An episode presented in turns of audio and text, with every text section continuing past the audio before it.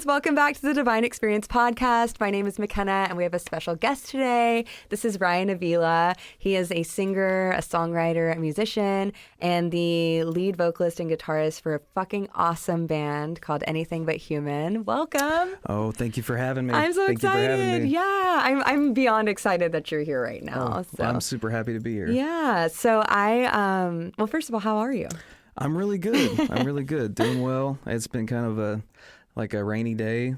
But yeah, we had tornado watch and warning this morning. It's been crazy. Yeah, really intense. I had a couple of anxiety attacks for a couple of hours. We were talking about that. Yeah, we actually had a really, really, really good conversation on anxiety.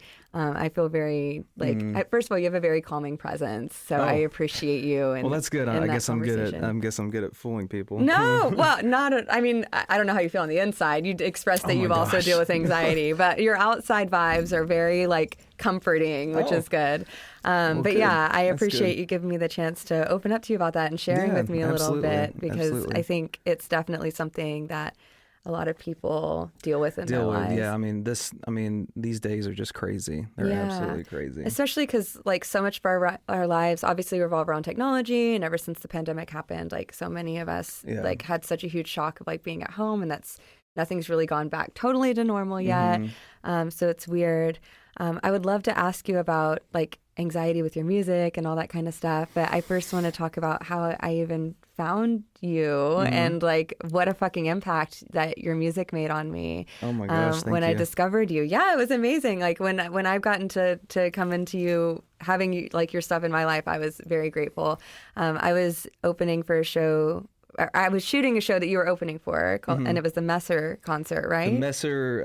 Uh, what was it? Was it 2021 or was it? I think it was 2019. 20, 2019. Yeah, Oh my gosh. isn't that crazy? We've known each other for a minute. That's crazy. it's exciting. That's crazy. Yeah, I mean, we formed that year. Oh, that wow. Was, we formed in I think it was March or April of nineteen. Yeah, I feel really lucky then to have gotten to like stumble upon you when it was beginning. So. Yeah, I mean, it, I'm, I'm sure we totally sucked at that show. Like, that Absolutely was- not. That's why I'm, you were insanely talented. You have a miraculous voice. Like it Wow. blows my mind. thank and I so was much. shooting the show and I was just shooting all the openers and the moment you like opened and started singing my jaw hit the floor and I was like that is the goddamn voice of an angel. What does they say That in is- Step Brothers like Fergie mixed with Jesus or mixed with Jesus or something. That's Thank you. you. so much. Wow, that's Yeah. that's awesome. Thank you. Yeah, and so I was, I would just loved it. I looked you guys up. I loved your your music. Um, obviously, you know my favorite song is "Arise." Arise, yeah, It's such a bop. yeah. You know, talking about that show, I think uh, I think what was it? Mad Mexicans played that night, uh huh. And uh, who else played? Do you remember?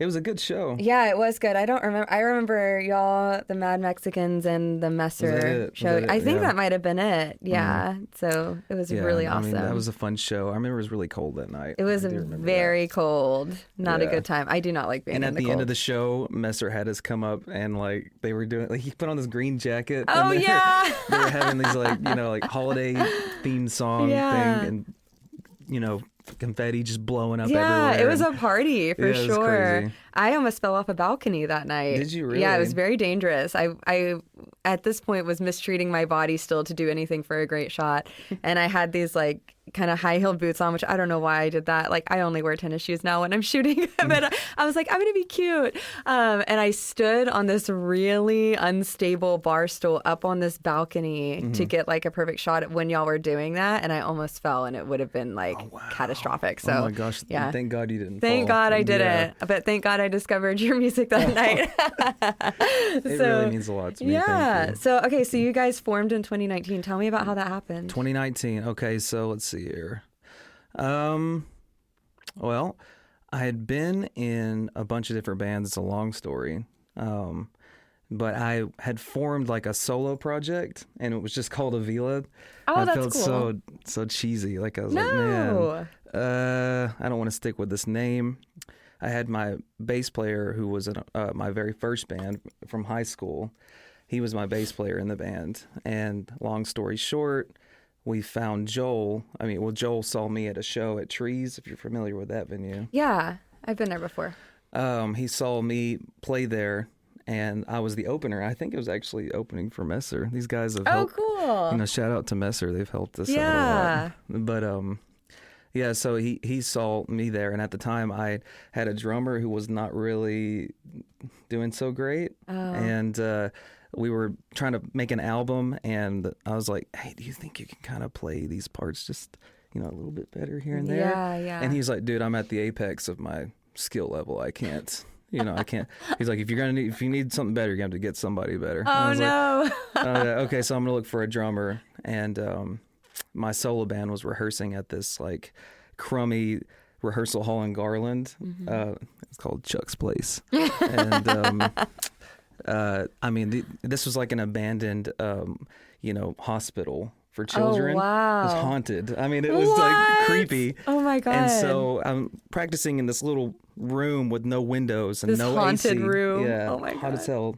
Summertime, and a couple of rooms down, there's a band, and he's like, "Hey man, I heard you're looking for a drummer." Well, my buddy Joel, um, he loved you. He saw you at Trees, and he thought you should have been the headliner. Um, he'd love to try out. Well, eventually he tried out, yeah. and we just had this incredible chem- musical chemistry yeah. that I've never really had with a drummer. So it was like a vibe when you played together. Yes, That's yeah. interesting. It What was- does that feel like? Oh man, it's uh, it's kind of indescribable. It's Yeah. like um, it's like flying almost. you know? wow. That I just got chills. That's Yeah. beautiful. No, it's like flying. It's it's incredible. Every time we play, I feel it. I really do. Wow, that's so special. Yeah, that's and- great you guys found each other. I mean, and really, my life changed at that point. When this band started, my life changed because I've always been in local bands. I've always been in all kinds of stuff. And but when this band formed, um, my life changed.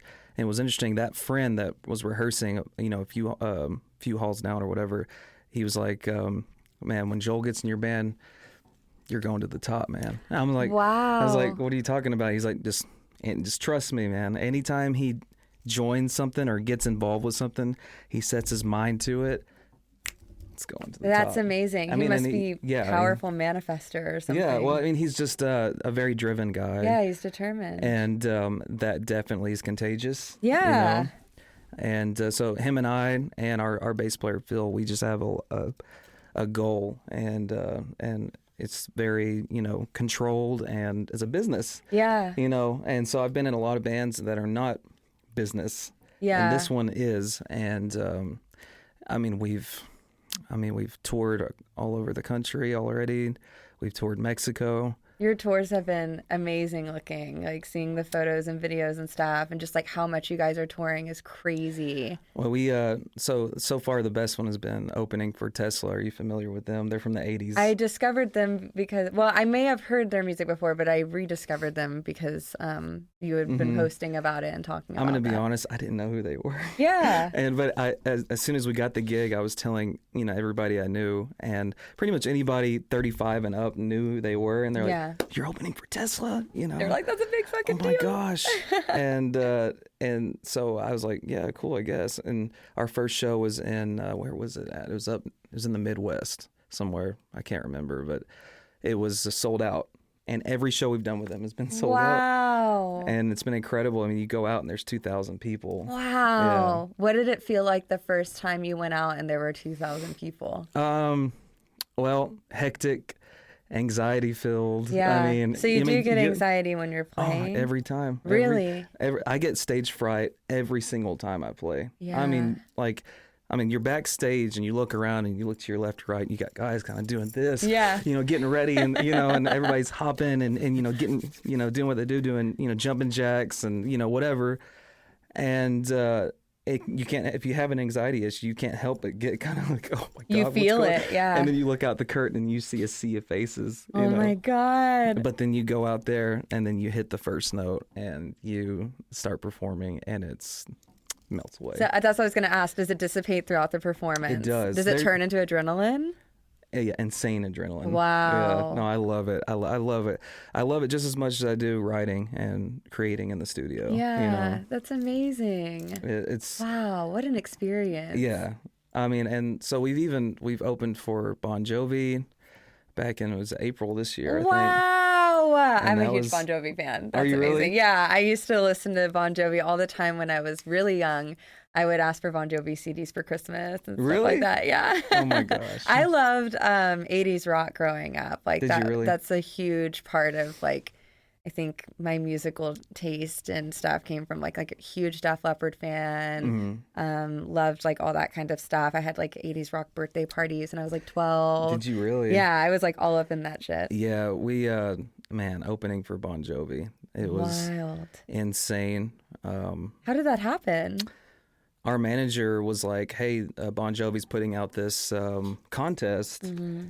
and you submit your song, your video, and your song, Yeah. and you know, basically he'll pick you if he wants you for that city." Yeah. And there, I think there was like ten thousand submissions or What? like and you got picked. And I remember I was like, I told my manager, I was like, hey, uh, I'm not even gonna bother with this. Like, we're not, we're not like a '80s sounding or whatever. You know what I mean? Like, I didn't think, and um, I just threw it out there, and I didn't think anything of it.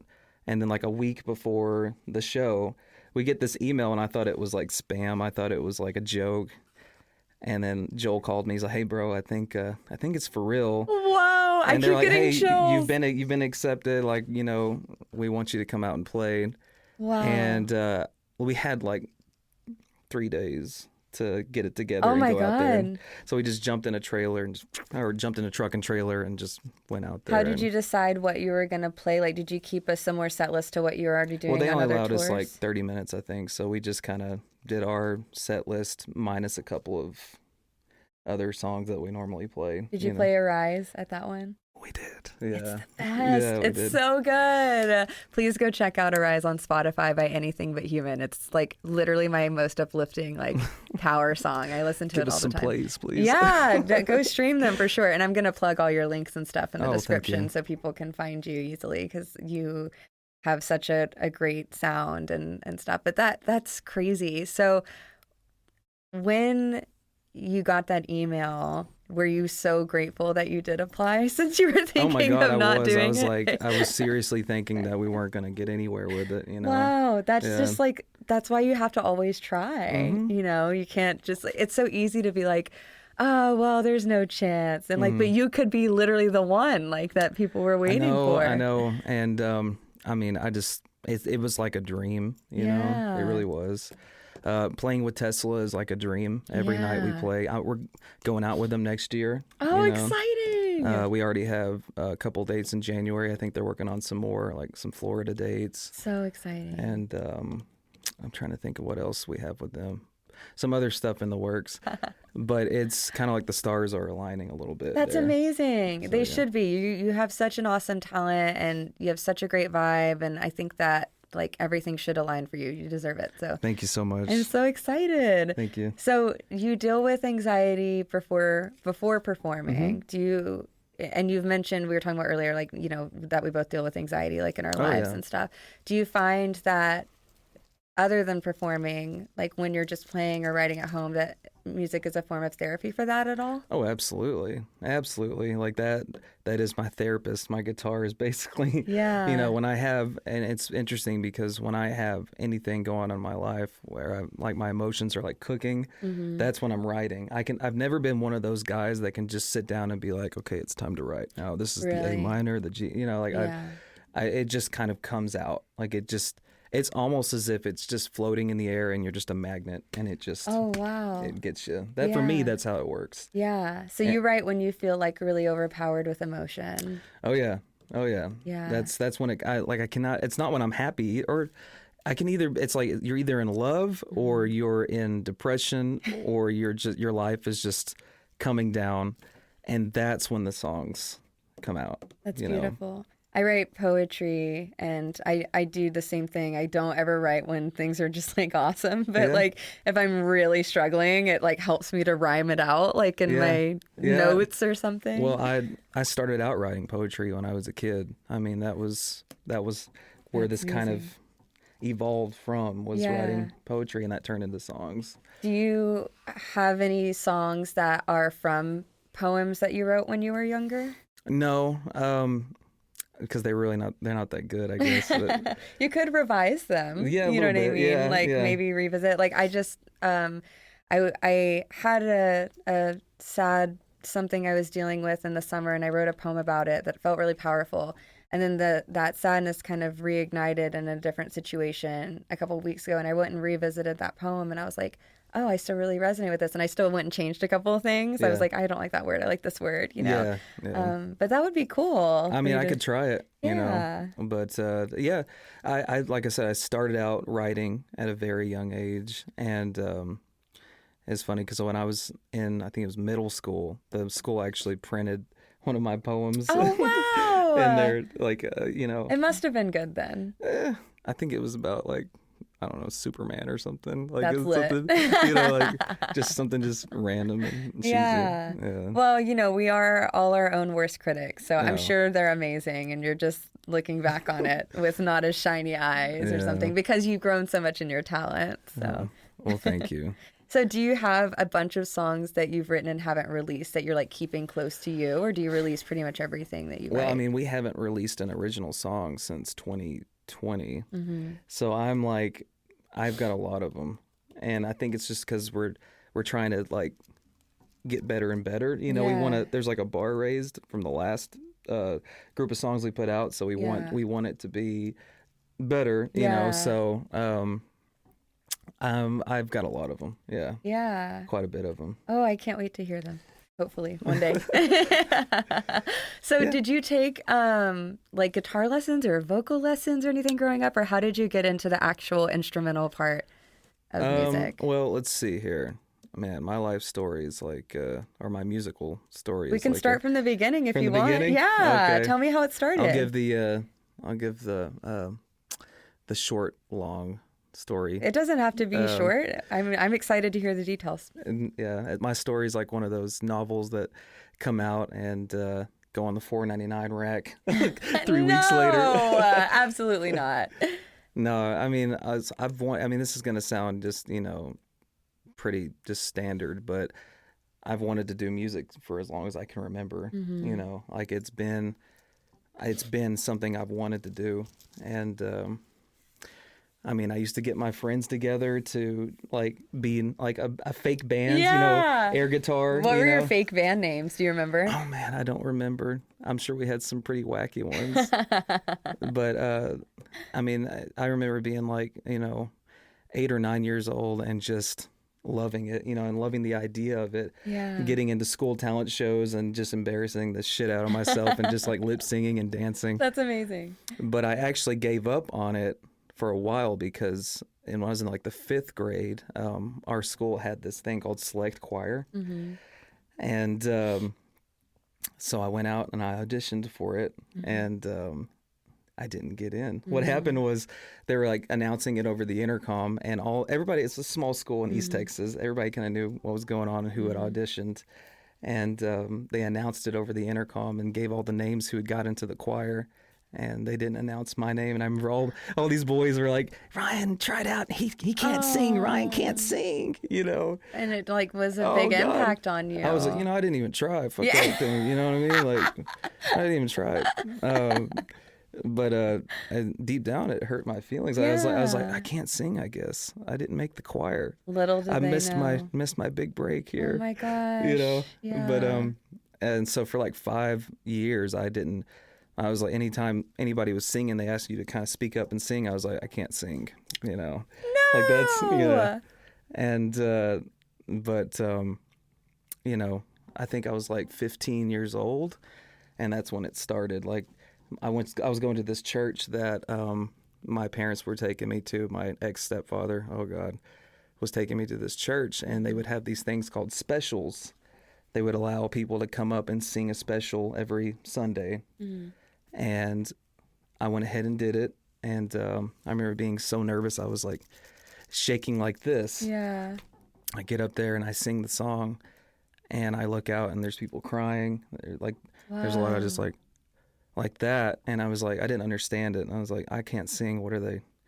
What are they doing? You know what I mean? Like, Oh my god. and all these people came up to me afterward and they were like, "Hey, um, you have something, and I want you to sing every Sunday if you will." You know what I mean? And I was like, I was like, they're just trying to be nice to me. You know what I mean? Like they're trying to kiss my ass because they feel sorry or something Oh my god. and um, but I was like, okay, I'll go, I'll go ahead and I'll I'll sing every Sunday, whatever, Yeah. you know.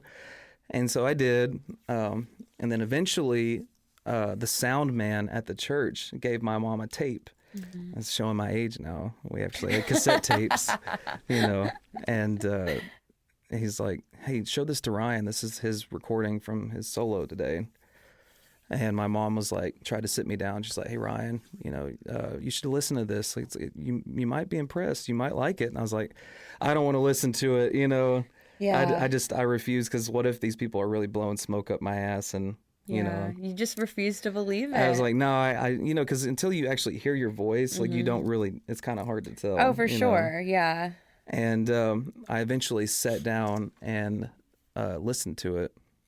It took a while, but listened to it, and I was like, okay, all right, you know, I uh, this is I accept this. I'm not terrible. like I, am actually great. That's where really where the journey began for me because and Yeah. it became it began with just a self um, confidence. You know? Yeah. and that's been kind of the you know that's been that's been what's what's had me going still you Yeah. know like i've wanted to quit a bunch of times i was telling somebody the other day i've wanted to quit because they were asking me like what's your advice you give to like musicians to you know to stick with it and keep going and i can't take a lot of credit because it seems like on this journey i've been on uh anytime i've wanted to quit it pulls me back in yeah. you know what i mean It's I, I like, no, this is your destiny. I can't explain it. Like it, it really is like you know. Um, I mean, before I even formed anything but human, when it was a solo project, right Mm-hmm. before that happened, I was like, eh, "This is probably not going to go anywhere." Like yeah. I was like, maybe I should get a real job or something. No, you know? follow your dreams. And uh, but um, but yeah, no, it's it's always pulling me back in, and uh, yeah, and it and it comes from a lot. A lot of it is just um, you know, self confidence and believing in yourself, and uh, not giving up. You know. Yeah, that's beautiful. I I resonate with that a lot because I think nine times out of ten, if I'm dealing with issues, it's just because of a lack of self confidence or like a ton of self doubt. Mhm. And um, it's really inspiring to hear, you know, other people who are great artists like talk about the human side of that Oh. because I think it's easy to assume that when someone's great at something that they must just know they're great like all the time. And um, it's I don't know, I think it's very grounding to hear it's, that. It's it, for me. It's it's quite the opposite. Like it's, and I I, I want to stay that way though, yeah. because I, I believe that you know it's important to stay humble in life in general. It really is. It is. you know? But how do you keep yourself like when you have those moments of maybe lacking as much confidence? Like what do you do or what do you find in yourself that brings you back to like is it just hearing your own stuff and You going, know, "Oh wait, and I'm this is gonna sound just really big headed and just No. you know, but it really is like that when I was 15, sitting there um, in front of an old stereo and listening to the solo I did. Anytime I read like a mean comment, because you know it's like the more you get out there, you're gonna have haters. You're gonna Oh, have for people that- sure. and um, anytime I read that, I'm like, man, I, God, I guess I suck. I I go back and I listen to what I've done recently. Maybe it's a live performance. I'll watch a video, which can be like, oh my God, I don't want to pull my eyes, eyeballs out sometimes Yeah. watching that shit. But it's like, you know, you're like, okay, th- I'm good. Like it's, uh, it it works. You know, this is kind of my path I'm on, and I have I need to stay on it. Yeah. You know? Don't let these. Don't let the outsiders. You know. Um, don't let all those voices get to you because, I mean, if you're on a journey, you're on a path. There's a reason you're on it, and Yeah. you need to stay on it. Man, And um, I needed to hear that myself. Thank you. Yeah. Because I feel at times like really inspired with what I want to do, even just like with this podcast and so many other projects in my photography. And which is I'll- amazing, by the way. Thank you. It's Thank absolutely you so much. amazing. Um, but I will feel like I'll deter myself, you know what I mean, just with worrying about like, am I capable? Is this good? Do people care? Like, Mm-hmm. will they hate me? What if I change tomorrow and now I've got all of this that I've, you know, built or said or whatever.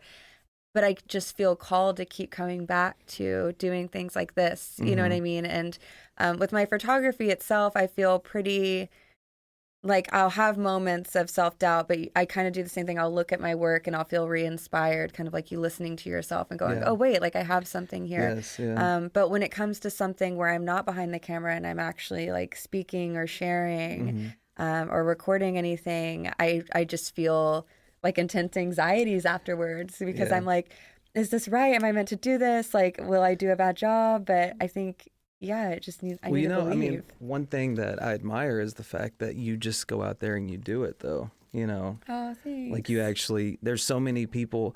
You know, I say it all the time. I'm like, you know, that guy over there is probably could be the best singer in the world, but he, uh, he's maybe he's too afraid. Yeah. You know, and that's a fear plays a giant role in, and you know, um, in the reasons why people don't go for their dreams and Yeah. and I mean, the world could be a different place if people didn't let fear rule their life. And you're doing a good For job sure. at not Thank letting you. your Oh, fear rule your life. you know. Thanks. I feel encouraged. I, it feels like it rules my life a lot right now, but I appreciate that because you're right. I, I am still moving forward. I mean, you can so. you can doubt all all day long, but you know, if you, if you go out there and you do it anyway, you're not letting the fear win, and Yeah. you're not letting it rule your life. Yeah. And so, um, There's a quote, I don't know who it's by, but it says, Never let your fear decide your fate. exactly. And I've always resonated with that, especially having anxiety and stuff. Is like, you know, am I going to let me being afraid of doing something keep me from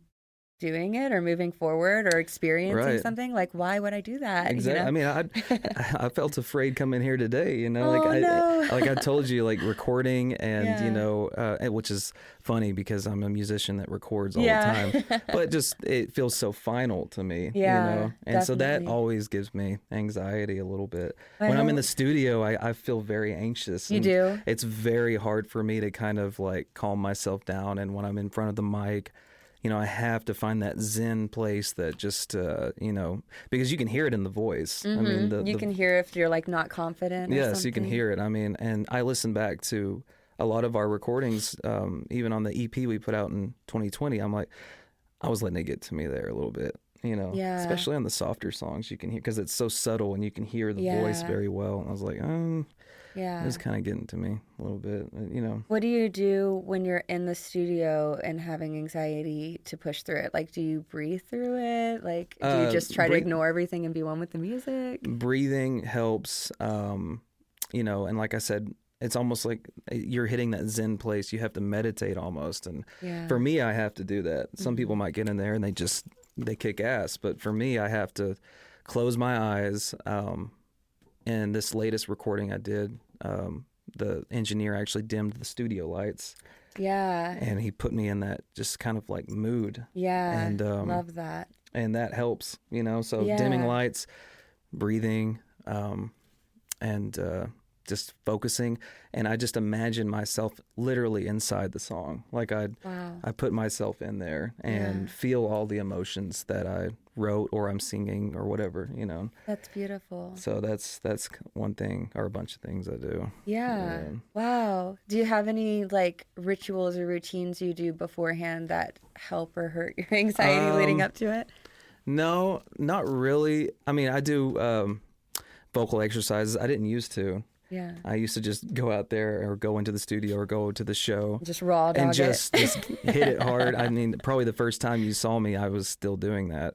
Um, Well, you were fucking killing it. So no warm up needed. I feel like I had the same experience those people at the church the first time you sang had, where they're Really? just like, yeah, I'm telling you, when I heard you sing, I was like, holy fuck. Like, I shoot a lot of artists, I've seen a lot of acts, and you have like an incredible star power that is Oh. just phenomenal to me. well, that does mean a lot to me. Yeah. I really appreciate no, that. and I don't even think that the recordings do it justice. Like live, especially, is like it's insane, you know, I, dude. I've been told that. Um, you know, people that have seen the band, they're like, "Hey, uh, I really like y'all live a lot more. I don't know what it is." Yeah. Um, and you know what? I, I what I do think it is is um, at, at least for my vocals, it is that struggle I have in front of the mic. Like it's that you. But when you're live, you're. I mean, you are these days, of course, getting recorded. There's people with their phones out. You can go on YouTube and they you can find you know performances, but for me in my own mind, I'm like, this is this is live. I'm just I'm just doing my thing. you Yeah, know? you're vibing out. just vibing with the crowd Yeah. and just feeding off energies, and it just comes out. And and uh, people are always like, "We like y'all better live." Yeah. Well, I don't want to say I like one thing better or worse because I think all of it's amazing. But I mean, your live shows have such an impact on the audience. Do you, so it sounds like you get a lot of your energy when performing from like it feeds off of the people Oh, in front of you, and that's where Absolutely. a lot of that so power it sucks when from. there's like five people there. You Yeah. know? You're like, "No, give me your power. You know what? I, I pretend there's like five thousand. Yeah, you have and I'm to. like, I'm pointing, you know, and the people in Yeah. there down here, they're like, "What's he doing?" He's, kind of on, he's in his own little world. Isn't he? That's, No, that's it's so cool. you know, I feel like I'm at a big show right now. You know. but- Yeah. You know, I've but- seen you twice perform live, and though the first time your voice made such an impact on me and, and was so powerful, your stage presence the second time showed how much more comfortable and like Yeah, it's- how much more fun you were having. Well, it, I feel like it's kind of. Uh, hopefully, it's getting better. yeah. you know, probably just getting more comfortable playing, doing the tours, and um, you know, I felt the biggest uh, change when we got back from Mexico. I don't know what I don't know why that is. Um, it was just such an experience. I could write a novel about it, yeah. and that would go on the four ninety nine rack. No, but, uh, like you mean four hundred ninety nine, right? but uh, but no, it it, uh, it was an incredible experience in Mexico. Um, the, the audiences were literally, you know, as far apart as you and I are. I mean, they were right there, and they were just. We opened for John Corabi, um, who was the lead singer for Motley Crue oh um, wow. back in the '90s, and um, Do you realize how massive these people that you're opening for are for a band that just formed in 2019? Like that's fucking crazy. it's it's it's pretty weird. That's why I every time you keep talking, I just keep getting chills because I'm like, that's insane. Like, and that should speak so much on your talent, you know? You know, and I I don't want to take too much credit because uh, Joel, like his buddy told me years ago, Joel, when he gets into a project, he's Yeah. all the way in, Yeah. and um, he's an incredible businessman, which is what I, for my own my career, my music career, I've needed as a, a business person.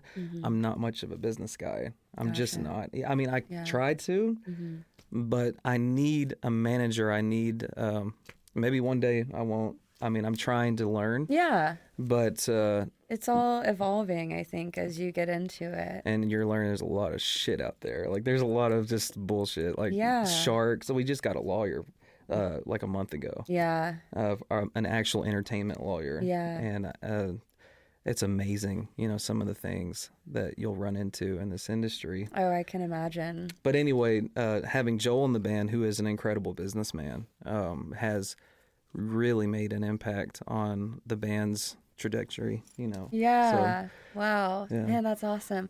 It's so cool how like on your journey you're aligning with just the right people to to you know combine your your powers and your talents with to bring you to this next big step and this next big step. That's really that's what it is. It's kind of just you're like climbing. You know, Yeah. And hopefully the stars align and you do meet the right people. Yeah. Um, I mean, we've played lots of bad gigs, you know, but we played some You good ones. You gotta have bad shit though Yeah. to appreciate the good shit and and find your way. I think. yeah, The only way to shine your light is in the dark. yeah. Never let life kill your spark. Thank you, Crown the Empire. That's a lyric from That's- one of my pop That's a good one. pop That's a good punk one, screamo days. man. yeah. Um, but we were talking about the Your the- journey. The journey. Yeah, sorry. Okay, so 15, you sing at the church. sing it at the gets church. it it's makes a huge impact on the people around you. You realize that you're good, then what happens? Okay, so basically, um, the guitar kind of intertwines there because, you know, I'm that typical 16, 15 year old that has the first breakup and you're depressed and Yeah. sad. And I was like, I know what I'll do to get back at her. I'll learn the guitar and I'll write my own songs. Fuck yeah. You know what? And she'll be in the crowd one day and she'll be sobbing. You know what I mean?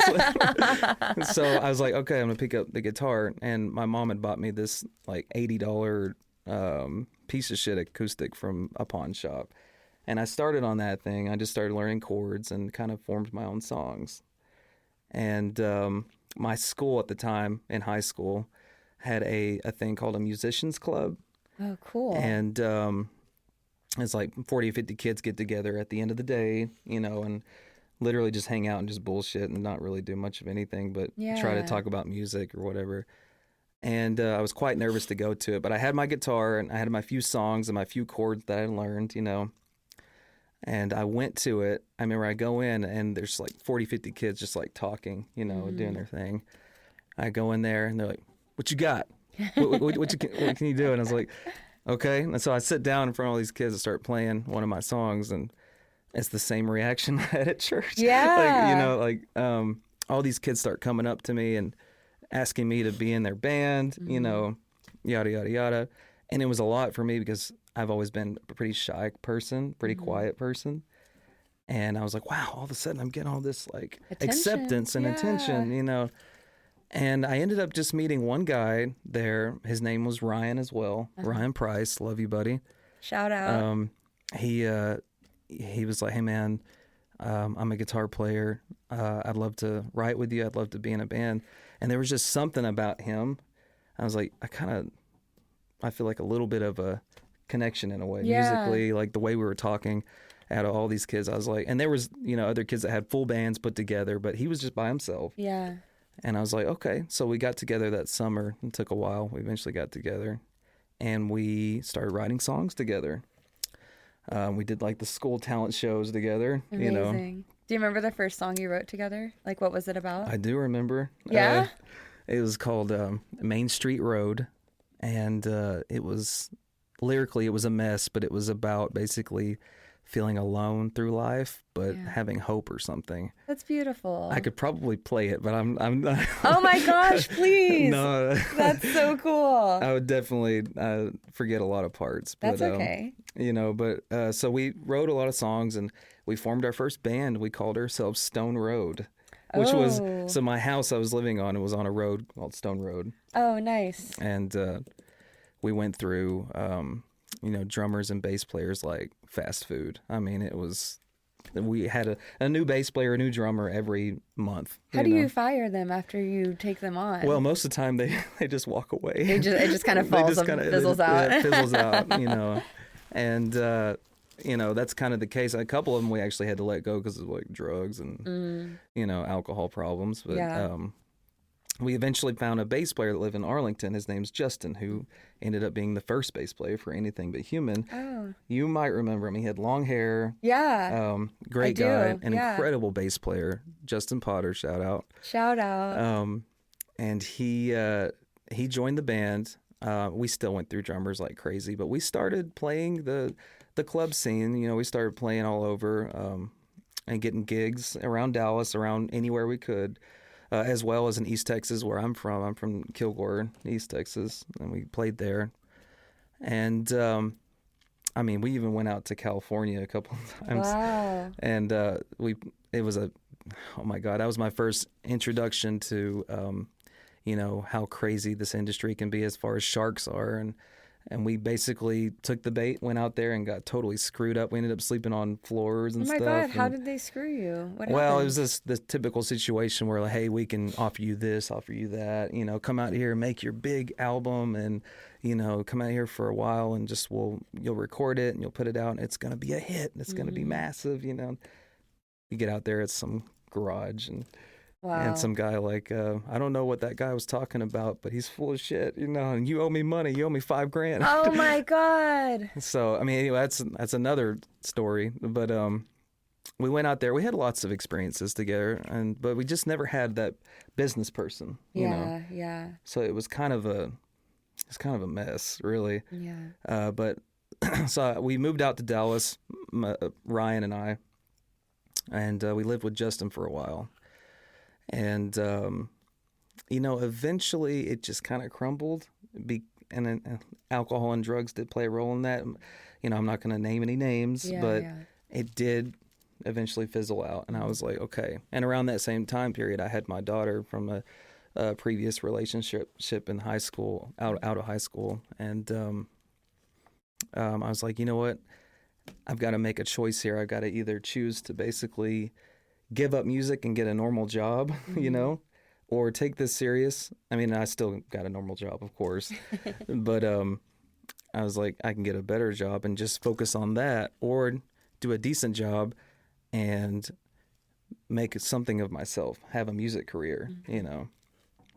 And um, I had the talks with the guys. I was like, "Hey, man, uh, we got to get really serious about this. We got to play better gigs. We got to get a manager. We got to." And it eventually just kind of it fizzled out, and I was at that point where I was like, "I guess I'm going to quit." And as I was saying earlier, something grabbed me back in. There was a local band in Dallas, a very popular local band that was out of a singer. They were called Awaken Theory, and um, they were like, "There's a lot of guys auditioning for it." and uh, I put my audition in there, and they chose me. And so of course I was did. like really excited, you know. And I was like, I, for a while, I tried to balance my first band with this band, you know, and it just mm-hmm. didn't work. I was like, I'm going to put all my focus on Awaken Theory, and we I had my first sold out show experience, you know, playing to all kinds of people in different venues, clubs.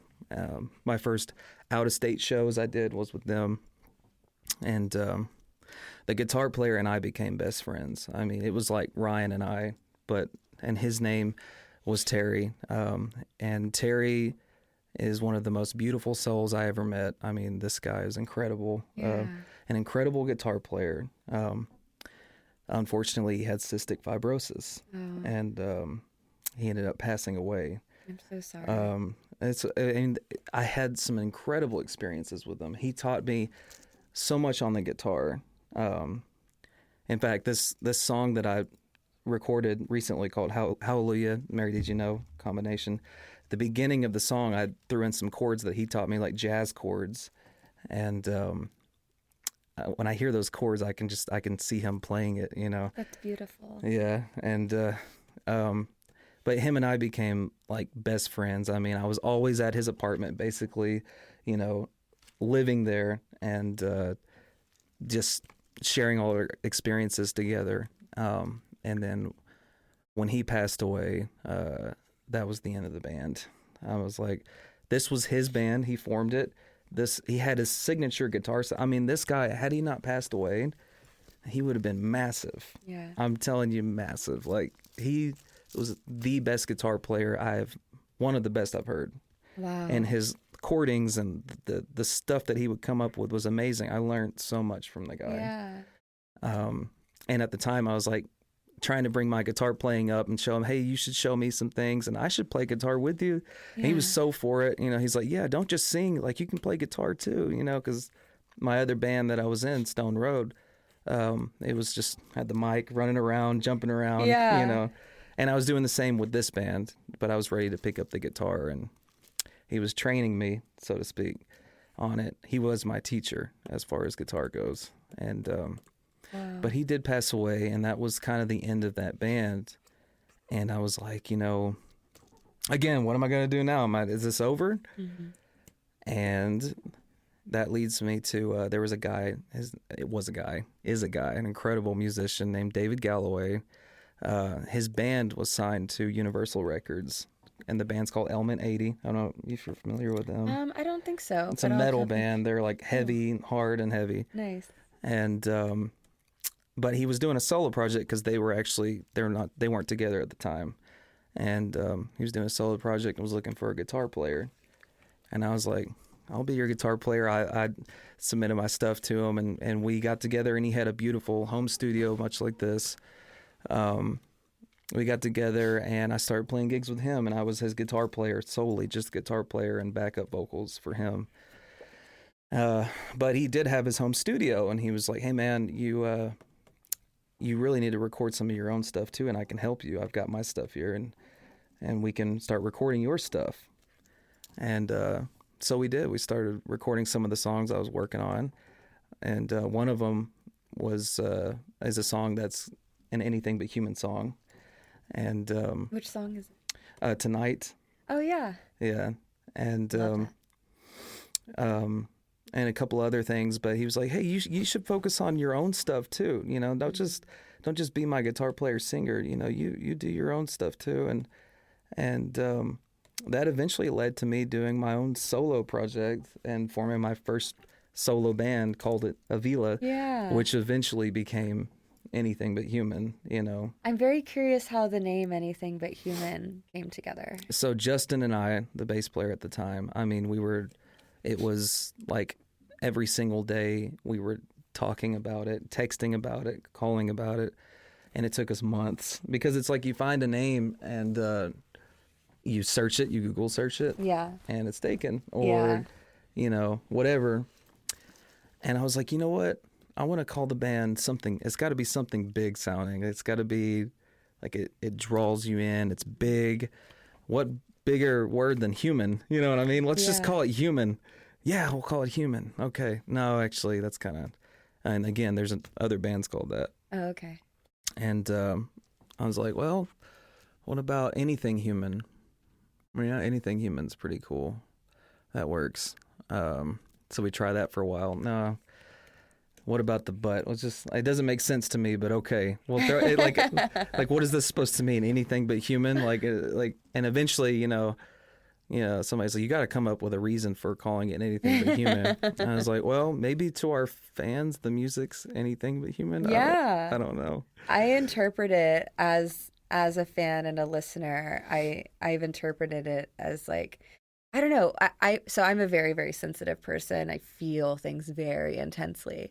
And there's times where I feel like so human, it's unbearable, and there's times where I feel literally anything but human. And so like I feel like I've interpreted that name in my own ways. You know Well, what I that's mean? great because that's kind of what I was, you know, with him or with, with Justin when we were forming the name. I was like, hey, man, we need to have a name that's big, but people can make their own. Yeah. You know, I think you achieved that for sure. I, I love the name. I think it's lit. Well, thank Like, you. I think that's why I wanted to know where it came from because I, I feel like it resonates. Well, thank you. Yeah, no, it's. Uh, I feel like it's a unique name, Mm-hmm. and there, uh, it's no other band called that. So yeah. you know, so I'm like, hey, let's stick with it. And now we we have it established. You know, it's an actual business now. You Yeah. know, uh, we actually have like a contract. You know, that says That's this so is exciting. the this is the business. You know, and, Yeah. yeah.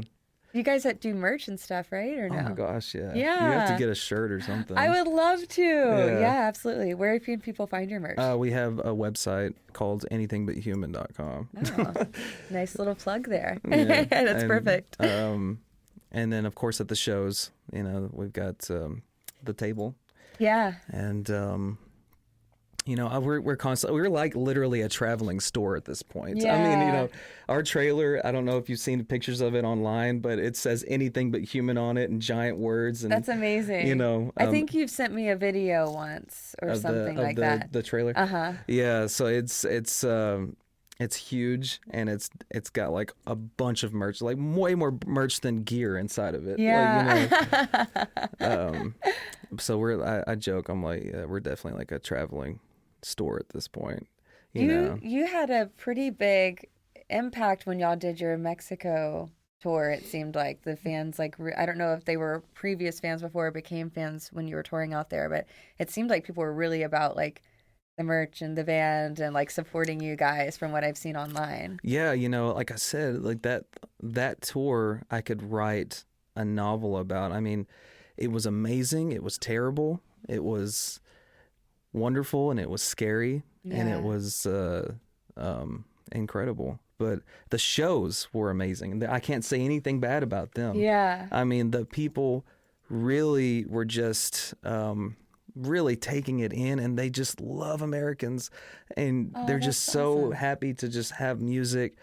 And uh, I mean, we sold so much. Mer- we sold like all of our merch. Yeah, that's And, um, amazing. you know, I mean, we we get done with the show, we go to the table, and lines are just going out the door. Wow. It was incredible. I mean, getting we were stupid. We took a tour bus to Mexico. Don't ever take a tour bus to Mexico. Don't ever yeah, don't ever even try that. Don't try going through the actual land border because my god. Is it hard? Yes. What happened? Well, so we get there and um man, it takes like six hours. I mean, they are searching the bus. They think they, they'll find drugs. They'll find they'll find Six guns. hours. I mean, like a long time. Yeah, Wow, of them just looking just through going stuff. through everything. Wow. You know, and you could just feel the vibe, and they've just got you know they've got their you know their gun machine guns on them, and Yeah. and they're checking everything. We finally get through, and we had to basically pay somebody under the table to get into the country. Basically, long story short, I was fearing for Joel's health at that point because I was like, he was having. Joel doesn't have anxiety. Yeah. That's for me to have. That must be nice to not have anxiety. I'm like, what is that like? He- he- I don't think he has anxiety, but on this trip, he was telling me, dude, my heart hurts. Yeah. like it actually, it's it's beating so much, oh you my know. gosh. And um, man, but it was it was so crazy but amazing at the same time. The shows Yeah. were killer, My brain just coined the words crazy and amazing to cremazing. Cremazing. It was it was the Mexico tour was cremazing. I'm gonna use that. Wow, that's crazy. What an experience. It, was sounds like you faced some really interesting challenges, but clearly still were able to reach people with your music in a really powerful way that that left a really positive impact. It's something that I'm happy we did. And I, I'm like, when we go back, we're gonna fly. Yeah. We're just gonna fly there. We're just gonna take, you know, uh, minimal stuff, Mm-hmm. rent, whatever, and uh, that's gonna be it. We're not Yeah. gonna take a tour bus. Yeah, I mean, it's. I'm sure it's a lot to manage, regardless of where you go. But especially when you're getting stopped so much, and there's having to be a lot of checks, that must be pretty intense and Mm. Oh my gosh. probably very time consuming. It sounds like for sure. Mhm. Where else um, have you done any other international shows, or is there anywhere else that you have? I really want to go to Europe really bad. Oh yeah, it's Really, really bad. Yeah, Um, I, but we haven't. No. yeah. No. You will. I think we're trying to sign up for something um, for next year to go Yeah. to to go across the lake, Have you the have you ever visited Europe before? Or no. Uh, never. I've never. I've been to London and Mhm. it, it was pretty cool. I only went for a couple of days, but that was my first international trip. Um, you know, I'm a huge Harry Potter fan. Yeah. Um, so I went and did the studio tours in London and you see like all the stuff from the Harry Potter movies. I bet that was amazing. Oh, it was so cool. I got you- to see Daniel Radcliffe, like who plays Harry Potter, Yeah. like in a play, which was like those were like two of my life dreams. So, Really? yeah, it wow. really cool. Did you get to meet him or? No, I didn't get to meet him, but I was pretty close. I was in like the fourth row. It was really interesting. The play it it was I didn't know what it was about when I was going and it was very strange. The whole play was like it was only four people. It was Daniel Radcliffe, it was somebody else very famous that I can't think of the name of right now, but he's all over TV. Um and they were playing like they were like in this almost like post-apocalyptic world where you couldn't go outside Mm. and I landed and the pandemic started happening and it was almost like the play was like foreshadowing the Oh. pandemic. It was very creepy. Yeah. Were you nervous you were gonna get like trapped there or Oh, something? uh, like in London? Yeah. No, I didn't know. Um, basically, what happened was I landed and I started seeing people wearing masks, and so it was like just starting. So I didn't Mm-hmm. Yeah. even know about getting trapped anywhere because it I hadn't COVID like wasn't like a mainstream thing yet, but Mhm. it had just started to become like people were starting to get sick and, Yeah. and wear masks and things like that. Yeah. Um, but it was really interesting seeing a play that pretty much foreshadowed what the next two years were going to look like. It was really Man, weird. That that is crazy. Yeah. That's wild. Yeah, It we were on the road when it when it was first. Uh, it was our first time getting out on the road, oh wow! and we were on a radio run going t from stations to stations, and um, that's when I started. I would go in the truck stop, and you could hear truckers talking about, "Yeah, there's some kind of sickness. I don't know. We're pretty much gonna be fucked. I think." You know, and I was like, "Oh boy, this don't sound good." And of course, you know, in our little bubble, we're like, "Oh man, this is this is it, y'all. We're gonna die." you Yeah, know? yeah. It's crazy. Scary. And I Did bet it, aff- was scary over there too. You know? Oh yeah. Did it affect um your tour schedule Oh yeah. a lot? Because Oh, like obviously everything shut down. So Absolutely. We still tried to do what we could. You know, um, we actually did our uh, CD release show for the the EP that we put out that year, 2020, um, at Gas Monkey, Mm-hmm. and um, there was maybe they they had to like separate everybody and put everybody in little tiny little groups and hmm yeah, they did like um like I I I went to one of the first concerts post pandemic. I shot it. It was a Nelly concert, and it was like the first like COVID experiment like concert, and they had like little tables where everybody was super spread out, and it was outdoors. yeah. Um, so people like weren't close together or something. And my I don't know, was that was that kind of like that? It was exactly like that. Yeah. Yeah. But there wasn't a ton of people that came out because everybody was freaking out about it still. And this was Yeah. in November, I think, of 2020. Yeah. You know, so Yeah, that was a wild time. I I was um, shooting a lot of shows at that point um, because my health still permitted me to do it all the time. mhm. And then the pandemic happened, and there was like no shows. And then at some point, way later on, I don't remember exactly when it was, but there was like a Nelly concert, and it was going to be like that. It was like this the outdoor thingy at Lava Cantina, and um, so I was very nervous, but I went because I was so desperate. I I knew it was going to be outside. I knew, you know, everybody was going to be a mess. We're going to be separated and blah, blah, blah. So I was like, I'm just, I'm gonna try it. And I hadn't left the house at all, like the entire year. Right. And um, it was so interesting because you know Nelly is like this major artist that's been around for years and years and Mm-hmm. years. He's very popular music, um, and they were live streaming a lot of the show, and there wasn't that many people obviously at the actual venue. It was a limited audience, and it- when he came out, it was almost like people forgot how to act in public and like how to receive an artist. The audience was dead silent. And so he comes out and he's like, "What's up, Dallas, Texas?" Blah blah blah. You know, like doing his thing. He's like so personable and Yeah. like so engaged with his audience, and it was so quiet. Yeah. And I felt like stressed for him because I'm like, this man came all this way in a pandemic. You know what I mean? And like nobody's and like and maybe the just kind of like, yeah, and then like the majority of the audience is live streaming at home, and so I was standing like right under the stage shooting, and so I started going woo. There you go. and he was like winking at me like thanks and I was like getting people I felt like a mom like I was Yeah. like woo like Yeah. trying to get people to cheer and stuff Oh, and then man. everybody warmed up but it was like it it was such a shock I think to even be out and people didn't even know how to respond like what was appropriate anymore yeah. It's very intense Well, you're such a great supporter. Even Oh, Nelly, thanks. Nelly appreciated it. It's like, he's like, thank you. Yeah, we had some really fun um, interactions where he was on stage and I was shooting because I think he appreciated the engagement there. And um, I've shot him three times now, and each time he's made a special point to come and like give my camera some special That's eye contact awesome. and attention. That's awesome. and- Have, you been able to, you know, do a meet and greet or anything? I haven't yet, no, No? But um, I I think I mean I would be down if the opportunity arose. I I don't push meeting people because when I was 17, oh, I've never told this story on the podcast. But did you ever listen to Chiodos? Mm-mm. Okay, so I was really into like, uh, you know, punk rock and screamo and that kind of stuff when I was a teenager, especially. And um, there was this band called the Chiodos, and Craig Owens was the lead singer. And um, I, you know, just like worshipped him, like him and Pierce the Veil. Like those were Oh. my two like favorite bands of all time. Mhm. So I had like a lot of admiration and respect for him and stuff. And um, was just a really creepy incident where, you know, he like met me and my friends after the show and like invited us on his tour bus and was really inappropriate for our age group. Really Yeah. inappropriate in general for fan interactions, Mm, yeah, but like really yeah. inappropriate for our age group.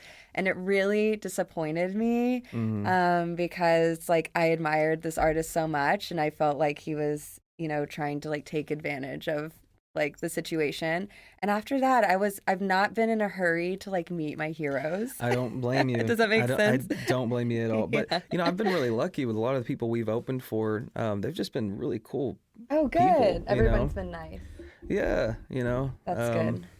But there's definitely a lot of weirdos out there. Yeah, You know? yeah. And uh, there's no exception when they're talented. You know, there there's still some messed up people. And uh, I heard something about like Nick Carter recently. Like, oh no. Have you heard? Have you heard about that? Yeah. Uh, no, I don't know what story you're talking Okay, about. it's like uh, I don't know somebody saying that he sexually did something to a girl on a tour bus. Oh no. Ugh, man, it's such a messy world. At the end of the day, like there should be a very clear line for, you know, artists or people who are famous or people that have a lot of respect and admiration and following that like I, I mean it should be really obvious like how you should treat people in general regardless of that, Mhm. but especially when you're held into such a high esteem because like people are more willing to push their own boundaries because they respect you and then will be in a compromising position or end up in a situation that's not appropriate or that they're not comfortable with Mhm. because they're like, well, normally I wouldn't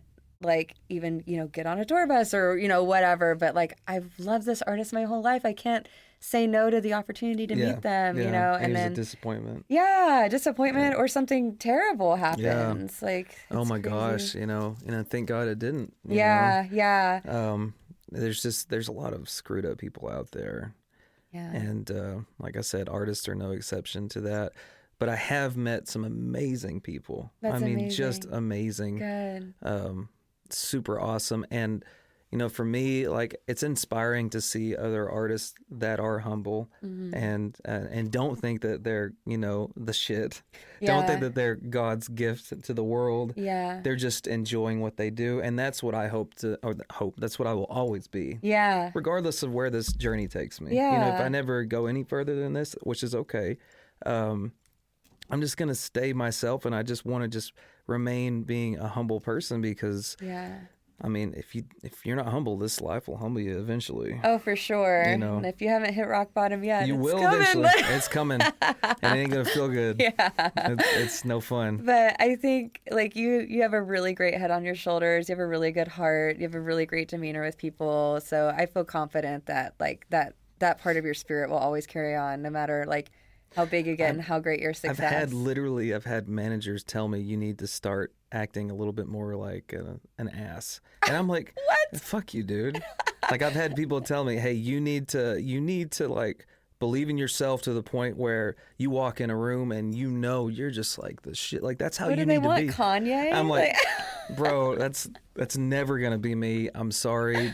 I just can't. And if I try to, I'm not a great actor, so Yeah. it's gonna be. You're gonna see through that shit. So I just want to be real, and I just want to Yeah. remain being. I think being chill. authentic is like the only way to go because when you try to be something that you know you're not, people see through it and then it's people don't want to follow or believe you as Yeah. much. You know, it's it's hard like one of the things I struggled with on this podcast and even with my like photography clients is like should I be, you know, this cookie cutter version of myself like for my professional life or for my, you know, my media persona as I like continue to like kind of dive into this and stuff. And um, I realized that like it feels really inauthentic to not just be who I am and like people like me and hire me or follow me or support me or whatever because I choose to be me because it makes them feel more comfortable being themselves. Yeah, Because like at the end of the day, like our whole divine experience here on this earth is like wasted if you're not being yourself. And it can be so lonely when you feel like you're the only one that thinks or talks or acts a certain way Mhm. until you see other people talking about these things. And that can only come from authenticity. yeah. That's So- great. That's great. That's wonderful. Um, and I definitely, I feel that with you. You know, it- Yeah, it's, same. You are yourself, and and it's uh, it makes me feel more comfortable. Thanks. know, I'm so glad. I have done interviews where I'm like extremely awkward. like it's like too I'm probably awkward right now. But No, not at you all. know. I feel like we're just hanging out. Yeah. Like it's just very. We just happen to have microphones in our faces. yeah, right. yeah. But uh, yeah, no, I mean, it, yeah, it's you're great. Like that, it's it's good to be yourself, and Yeah. you yourself is awesome. Thank so. you. You are too, Nux. no, and I think I think that's where so much power comes from with your music and why it touches people so much because it is authentic. Like, you know, the song Arise that I love so much is my favorite because of like I mean the sound is powerful and the the, the melody is powerful, but like the words are so true to like the human experience, I Yeah. feel like. And I love I love when I'm going through a hard time and my Spotify is on like shuffle and that comes up. It almost feels like a message from the universe, you know, because like the lyrics are so authentic to this journey that we're on of like, you know, things are low and then they're high, but like no matter what happens, like you're going to rise and you're going to be great. Yeah, I mean, that song was written right after um, Terry died. oh, And wow. So he he passed away. That band was, you know, like I said, it ceased to be, and um, I was kind of at that point again. I've been in these several points where I'm like, should I continue? Yada yada. Mhm. And um, I was like, you know what? I'm gonna write a song that he would be proud of, and I'm gonna write a song that helps me and inspires me, and um, to to push past this block in my life and succeed. You know. Yeah. And I was like, you know what? I'm not going to be afraid anymore. And I think that's like one of the first lines is like, I'm not scared. I'm going to show you what I got and who I am, and what I feel inside. Mhm. And that's where that came from. I'm like, because for years I'd kind of fallen in other people's footsteps. Uh, even in that band, Terry kind of had an idea of the song. He was like, he would write the song and he'd be like, you know, you should try this word right here, try this melody. But he was pretty lenient on it. But it's a pretty common thing throughout my um, musical career is to be in bands where people are kind of leading the way and I'm kind of like, okay, I'll sing it like that, you know. Mhm. But I was like, you know what? I'm going to form my own thing and I'm not going to be afraid. I'm going to do it. Yeah. And so that's what that was. I'm going to arise. I'm going to I'm going to stop being afraid. I'm going to do this. Yeah. And you know, screw it. You know, my best friend just passed away and um I'm going to I feel like he's he's still looking down. Yeah. I'm gonna make him happy. He lives on in you carrying on that legacy for Mhm. him. You know, I mean, obviously, I'm sure he has his own music out there that helps like preserve his memory, but like yes, he's yeah. continuing to grow even though he's not physically here because you bring him with you on well, that and, journey. and him, you know, uh, teaching me guitar in a lot of ways.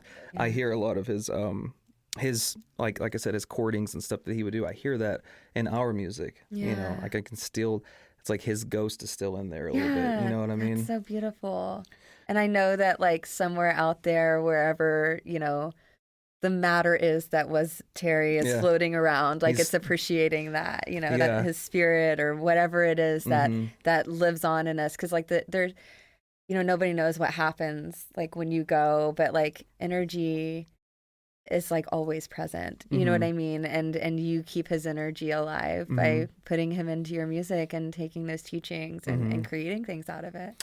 Yeah, and his grandmother who cared for him. I mean, um, at his sickest point, um, I've had conversations with her, and she says a very similar thing. Yeah. She's like, Terry is very happy right now, you know, That's beautiful. and uh, and she's a wonderful lady. Um, but she, I mean, it, it was it, it was a very hard thing going through, you know, Yeah. uh, when we lost him. Um, and, you know, it was interesting. Like I didn't when when I first joined the band, he's like, "Oh, by the way, I got I got cystic fibrosis, CF," and then he kept doing his thing, and we were like lifting gear, and I was kind of looking at him. I was like, "Um, you're really sick." hmm and and then I, I was I could feel that and and then he, we'd be practicing and he would kind of not sneak off but he would go off and he would do his breathing treatments. You know I'd never seen a breathing treatment like that before. Um but I learned so much from him as in like the drive that guy had was insane. Yeah. he had such a drive. He didn't care if he was sick. Like we would do shows and he would be vomiting. He couldn't barely stand and he would give me that fucking guitar Wow. and get up there and do it and i'd be like okay i got a cold Yeah. You know, like i could i can deal with that like, Yeah. you know this guy's up here dying in front of me and he don't care he's still doing what he loves Wow. you know really powerful.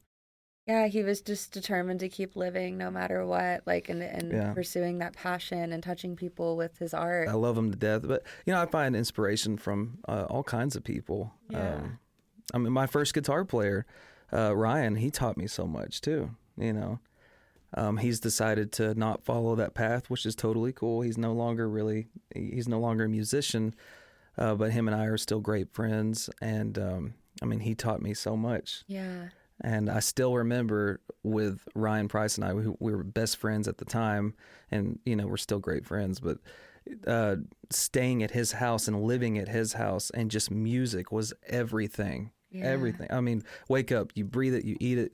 I mean, Yeah. it's it. That's where I also learned more about you know passion, and um, yeah, I'm just so grateful for music. Like it's Yeah. it's it's like you know next to my daughter, the love of my life. That's it really is. amazing. That's you know. incredible. And what's beautiful is like you can create it. Like Yeah. to have something that you love and appreciate so much that you can literally make with your own hands and your own voice. Like Mhm. that's such a talent. I I've always had a super passion for music growing up, but I never really felt like I had like a talent for it. Um I had a talent for writing, but I couldn't like put a good like melody to a song and I never was like great at instruments and stuff. I didn't put in the time that I should have, you know. But I have a I have a goal right now as I'm on my physical therapy journey to start violin lessons. Oh, that's awesome. I wanted to do it before the end of the year, but I'm not quite there yet. Um, well, if you I get good it. at it, you should jump in on a Oh my song, god, you know how what I mean? fun! I'll just do a little collab with anything but human, no big deal. yeah. That'd be cool. Well, give me some time to start and get actual talent. Oh. but it, I, it's it's so amazing to me because like music, it makes you feel things, but it also like it it helps you out or I don't know how to express it like um process things outwardly I think by singing and listening to things and I can only imagine creating like what that feels like it's that's really amazing It's um, it's like a, I get a high off of it. Yeah. Much like being on stage, it's just different. You know, when I write something new, um, and it it feels like it's pretty good. Like I want to just, I want to show it to everybody. You know Yeah. I mean? Like I am so grateful when you show me stuff that you make. Like I, I feel so honored to get to be one of those people. So yeah, thank you. I, I just well, yeah, no problem. I just like I'm like a little kid on Christmas. You know, when I write a new song, yeah. I want to show it to all my friends. Yeah. You know what I mean? And uh, like I say, I get like a high off of it, and it's pretty awesome to be able to to write. yeah. And I view it as a, a- just a huge gift. Yeah, You know what I mean? And um, yeah, it's it's wonderful. I, Yeah. I love writing. Uh, I love performing. Um, I can't really think of any negative thing other than dealing with. Sometimes you can deal with jerks on the road. You know, Yeah. you're tip- some other band members, not in our band, but you know, you can sometimes deal with like the your typical asshole. yeah. But other than that, I just can't complain. I, like I love it. You know, That's and amazing. um, I hope to still be doing it when I'm 65, 70. you know? yeah. What are your goals in like the next like five years for your music and your well, band? we're um, uh, I guess we're just trying to we're trying to just keep growing steadily. Yeah. You know, um, I hope to I hope to get on the road and just make it my full time job. Yeah. You know what I mean? Like Yeah. that is my dream.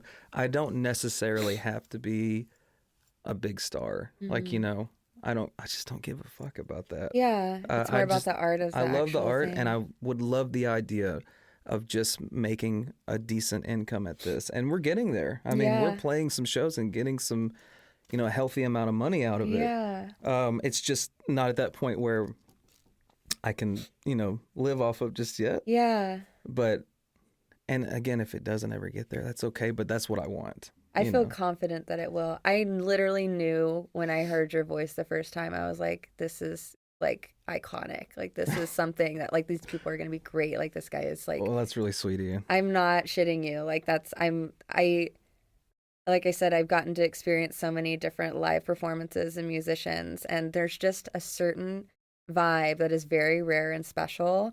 And there's a talent that you have that I've never heard before, like in your voice. That's crazy.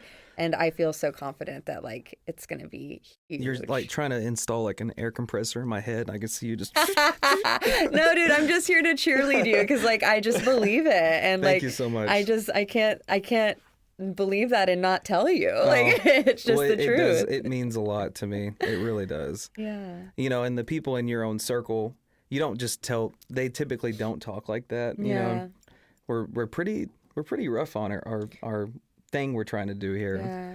You know, so it definitely it's nice to hear some some. You know, good. You're doing good. I'm a pretty intuitive person, and my intuition is screaming that like this is like uh, it's already great because you've already achieved greatness. I mean, you've made amazing music. You already are great just from being who you are and then having that talent. But then, like, I can see so easily. It's such a unique thing that you have, and I just see so easily this like growing bigger and bigger and bigger and being Oh. something you get to do all the time. well, thank you so much. That is my dream. Yeah. That is my dream to be able to do this all the time. Yay. You know. Um, and I used to live that dream when I was like much younger, a kid, just starting out with my first band. Yeah. Like I said, it was we we you know woke up to music, we lived music, um, and I just want to get back to that point. Yeah. you know what I mean? Uh, I'll be a happy camper. do you uh, uh, you have a daughter Mhm. and so do you lead her towards that at all or has she picked up on that or is it not really her oh not really her Um, thing well, uh, I've so I got her first guitar, and uh, I'm showing her different things. yeah I just don't want to force it on her. for sure It wasn't forced on me. yeah I've you know nobody in my family there's no musicians they're all in the Mm. medical field you Mm. know um but they're very supportive yeah um actually, at first they weren't they were kind of like yeah. We'll see what this he's got this band you know what i mean? Sure wonderful ryan. Yeah. great yeah. yeah. Just stay away from drugs yeah you know? for real. But with my daughter i just um i don't force it on her. I'll show her some things you know and uh, I, I was telling you kind of off camera my daughter does deal with anxiety. Mhm. and i'm trying to um because music is a big therapy for me i want it to be for her. And Yeah. um so i just I try to show her some things. I mean, last night she doesn't live with me, so we FaceTime constantly. I mean, hours and hours all day. Yeah. So I'm just like, hey, pull out your guitar, and we'll. I'll set the phone down. I get my guitar, she gets hers, and I just try to show her some That's chords. beautiful. You know. Wow. So I tried to. I like I said, I don't want to force it on her, but I just. yeah. I'm like, you know, check it out. It could help It's you. It's a healthy amount of encouraging, I Yeah. think it sounds like. you know, and if she doesn't. She doesn't gravitate towards it. That's okay. That's fine. I don't. I just want her to be happy. Yeah. You know. Yeah, that's amazing. Just holding that space for her, you know, when we were talking about anxiety a few minutes ago before we started, and like it sounds like you really hold space for her there, like emotionally. And like, and I think I'm sure that comes from a place of empathy because you yourself also deal with anxiety, as you've Mhm. mentioned. But to be at such a developmental age and to feel listened to when you're having those feelings is going to be so impactful on her journey and her emotional vulnerability with herself and with others and her you know confidence in being able to even have feelings um i grew up in a household where like i just like wasn't supposed to have feelings Mhm. and like it was if i had anxiety you know i was just told that it's all in my head or to get over it or like i'm not Mm. allowed to cry i'm not allowed to like have emotions Oh. and stuff and it it has created a huge sense of like shame for me around dealing with emotions especially negative emotions and especially anxieties or or things that make me sad and i just think it's really inspiring to hear that you know you talk her through those things Mhm. and that you are searching for ways to be able to help her Mhm. because it's going to teach her how to cope with that and it's going to make her stronger and stronger as she grows Yeah, I I just want to be there for her, you know, and um, because I know this, I know this feeling. It's the worst thing when I see my kid have that because uh, it's like watching your kid get tortured in front of you. yeah I don't wish anxiety, panic attacks. I don't wish any of that on my worst enemy. it's the I don't worst have a worst enemy, but I I don't want God. that for anybody, yeah much less my heart, Mhm. my kid. yeah you know, and absolutely it's uh I just want to be there for her and I'm sorry to hear about you growing up in that cuz I actually I grew up in a very similar situation. I had a stepfather. I might have said earlier that Mm-hmm. thank God he's no longer my stepfather. Mhm. But he was very strict. He had this idea that I was supposed to be in the military when I grew up, which is that's great. yeah Nothing fine. Um, nothing fine. Nothing wrong. nothing wrong with you know going into the military. I have such respect for our military, but um, he just had this. You know, it's like everything has to be you know perfect, yeah and um, I, I remember living with that, and that can be crazy. yeah for sure Mm-hmm. it, it it's detrimental i think to your growth because you don't feel like you can have you know you can't err on the side of being human you know what i Mhm. mean you have to be anything but human see what i did Well, there? I I see what you did there. no i just i think that you know it just it causes such deep internal shame and just like really debilitating feelings and blocks around your emotional state and one of the most beautiful things about us being human and about us getting to have these experiences while we may be these like beautiful conscious transcendental orbs of being or whatever we're living in this like computer avatar state that's meaty and fleshy and has Yeah. drugs pumping through it all the time and chemicals and stuff and it's a lot to deal with and if we don't have emotional space and if we can't even hold that for ourselves it's destructive Mm-hmm. and that's a lot of the reason why at the beginning of the year you know i shared with you that i had this crazy thing where i was like paralyzed from the neck down and have been on this insane journey to get my body back and my strength back and be a functioning human again Mm-hmm. and so much of it came from my nervous system literally crashing because I would not hold emotional space for myself and allow myself to feel the things I needed to feel and didn't know how to cope with them and didn't know how to ask for help and didn't know what tools to use. Mm-hmm. And you think that comes from the earlier yeah, because I just I just It- was not allowed. you're not allowed to. yeah I hate that. It's horrible, and it, and I think it causes a lot of anxiety because you Mm-hmm. you start at such a young age being like suppressing and trapping all of this down, and if you don't have outlets and support systems to release like we have to release things. You sneeze because you got to release pressure in your face you know. You sing because you're feeling emotions and you need to release them and create sounds with your voice. And Yeah. we talk about problems because we need to release that energy. Mm-hmm. and i just think it's really beautiful that you know you're making such an effort to be a presence in her life that teaches her that it's okay to be who she is and that it's okay to feel these things you understand them you're not acting like they're foreign you know what i Mhm. mean like Yeah. you're saying hey i deal with this too and you're trying to find ways to help her cope with that and she's going to appreciate that more and more and more as she grows Oh, well, because that- that's really that means a lot that you say that. It really yeah does. I, mean, it's very powerful what you're doing so well, thank you. yeah Thank you. I mean, you have your challenging days. You really do. Um, but the big the big thing is to not feel alone. And Mm-hmm. I tell that to her all the time. It's like, you're not alone. You got me. You know, you have your mother. You have um, you all these fa- the family that loves you. yeah You know, and I just want to make her feel um, not alone. yeah You know. it sounds like you're doing a great job Thank you. Yeah, that's awesome. Thanks so much for being here and for Oh. t- sharing, like opening up about all of this. This is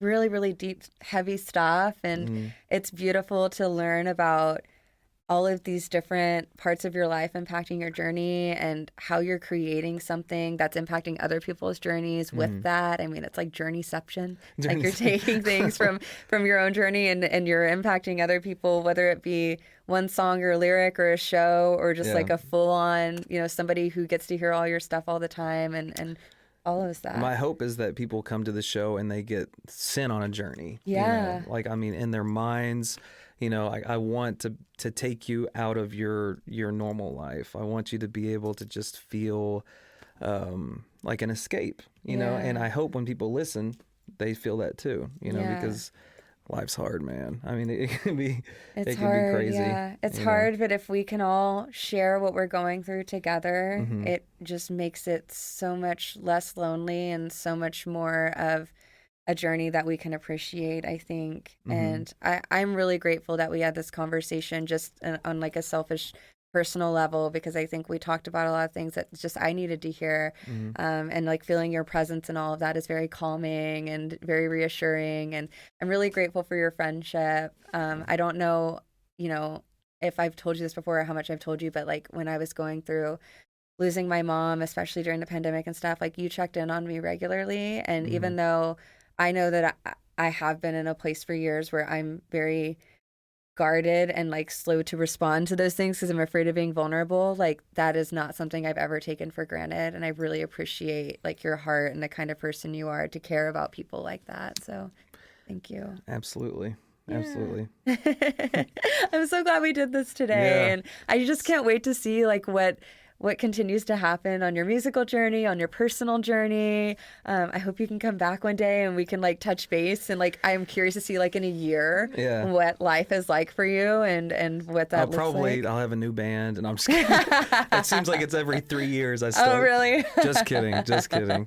No, well, maybe um, it'll be you guys like plus more. You know, Yeah. like maybe you'll just be taking on some more band members. you know what? It's funny you say that because we're actually uh, we're looking for a second guitar player right now. So oh, nice. if you know anybody, know of anybody, um, Yeah. or you know anybody listening, hit us up. Let us know. I have to check my mental got our- roster. our radar out for it. So we're looking for we're, we just want to kind of expand and make the sound bigger, and Yeah. also for me to be able to kind of take it off occasionally. Yeah, yeah. Because I kind of feel at times nailed to the ground a little bit. yeah, So the idea of being able to kind of take it off and then go closer to the audience. move your energy around the stage and Yeah. stuff. Yeah. Mhm. And yeah, it's a it's a big thing for it would be a big thing for us. I think that it would take it to the next level, so to speak. Yeah. So, You definitely have an energy that needs to be like spread throughout the stage and sprinkled onto the audience because it's very infectious. Um, but I'm sure the people like on the other sides of the stage or like in the back would like so appreciate like your movement and getting to feel more of that. I would love to just go out into the audience. Oh what I man, mean? how cool! Are you gonna do a stage dive one day and just like go for it? I don't know. See, I would be the um, what is it, School of Rock. I'd be the, Yeah. the Jack Black. You know, I'd jump off and just. That's such a great movie, though. I love it. Yeah, my I've daughter just- loves that movie. Yeah, I just said a couple days ago that I I would really like to rewatch it because I haven't watched it in a few years. Oh, my daughter made me watch it like ten million times. Like, She's like, yeah, this is like resonates with me because we have music in our yeah, family. no, so- she she loves it. Yeah. yeah, Jack Black is great. That's a great film. Yeah. for sure. Oh yeah, it is a really good one. But that would be me. I'd jump off the stage and just. No, no, no, that. Won't happen. People will catch you. They'll be like, "Oh my God, Ryan touched me! It's so exciting."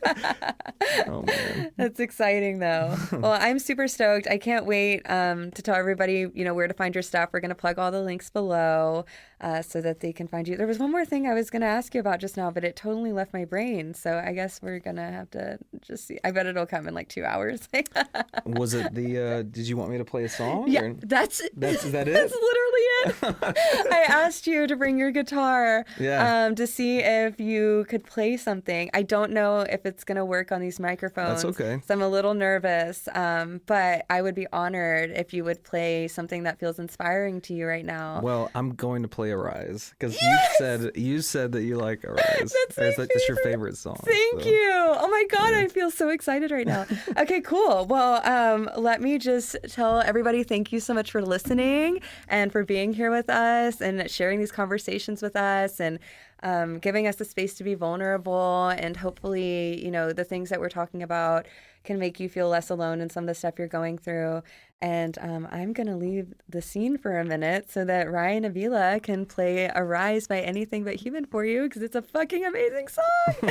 so awesome. Let's do it. Okay. This is Arise by Anything But Human.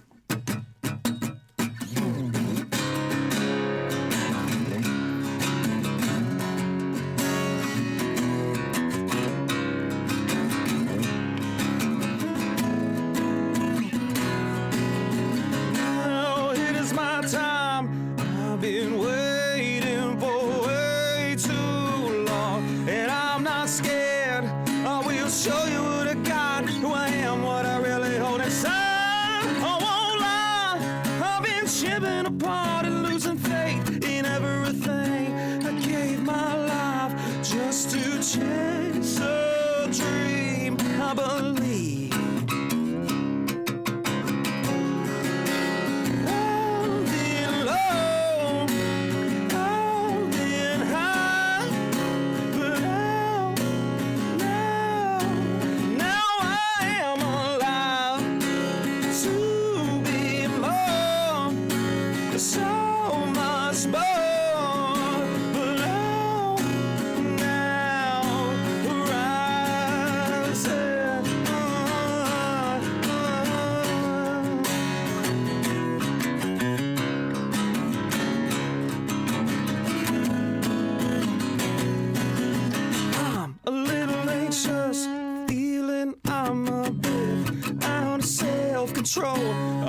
10 now, baby. I know exactly who I am. This person deep within is capable of falling apart. I'll be walking a thin line to the day that I die. Remember this, believe in your.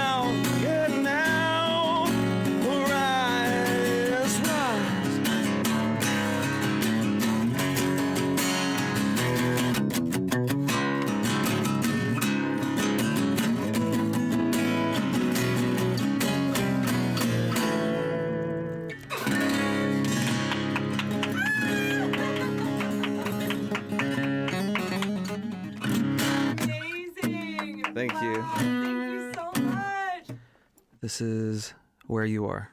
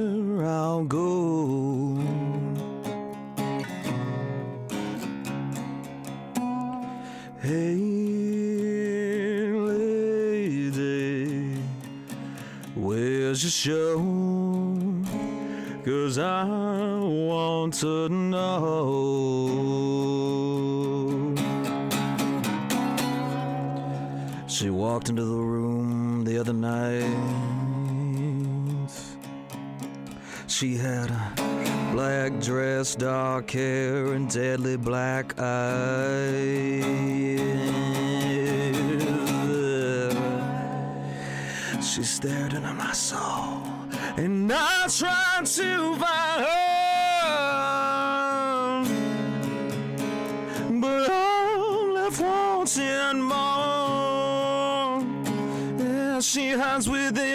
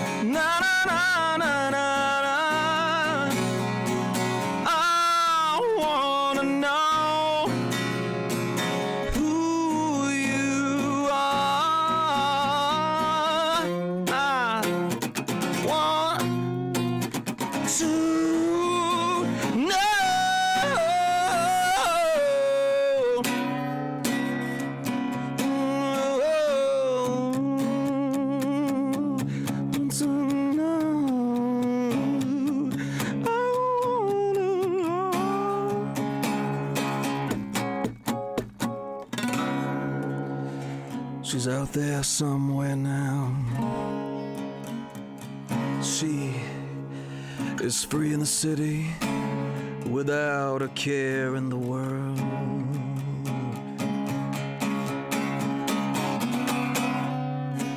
It's eating me, stinging me, making me grow.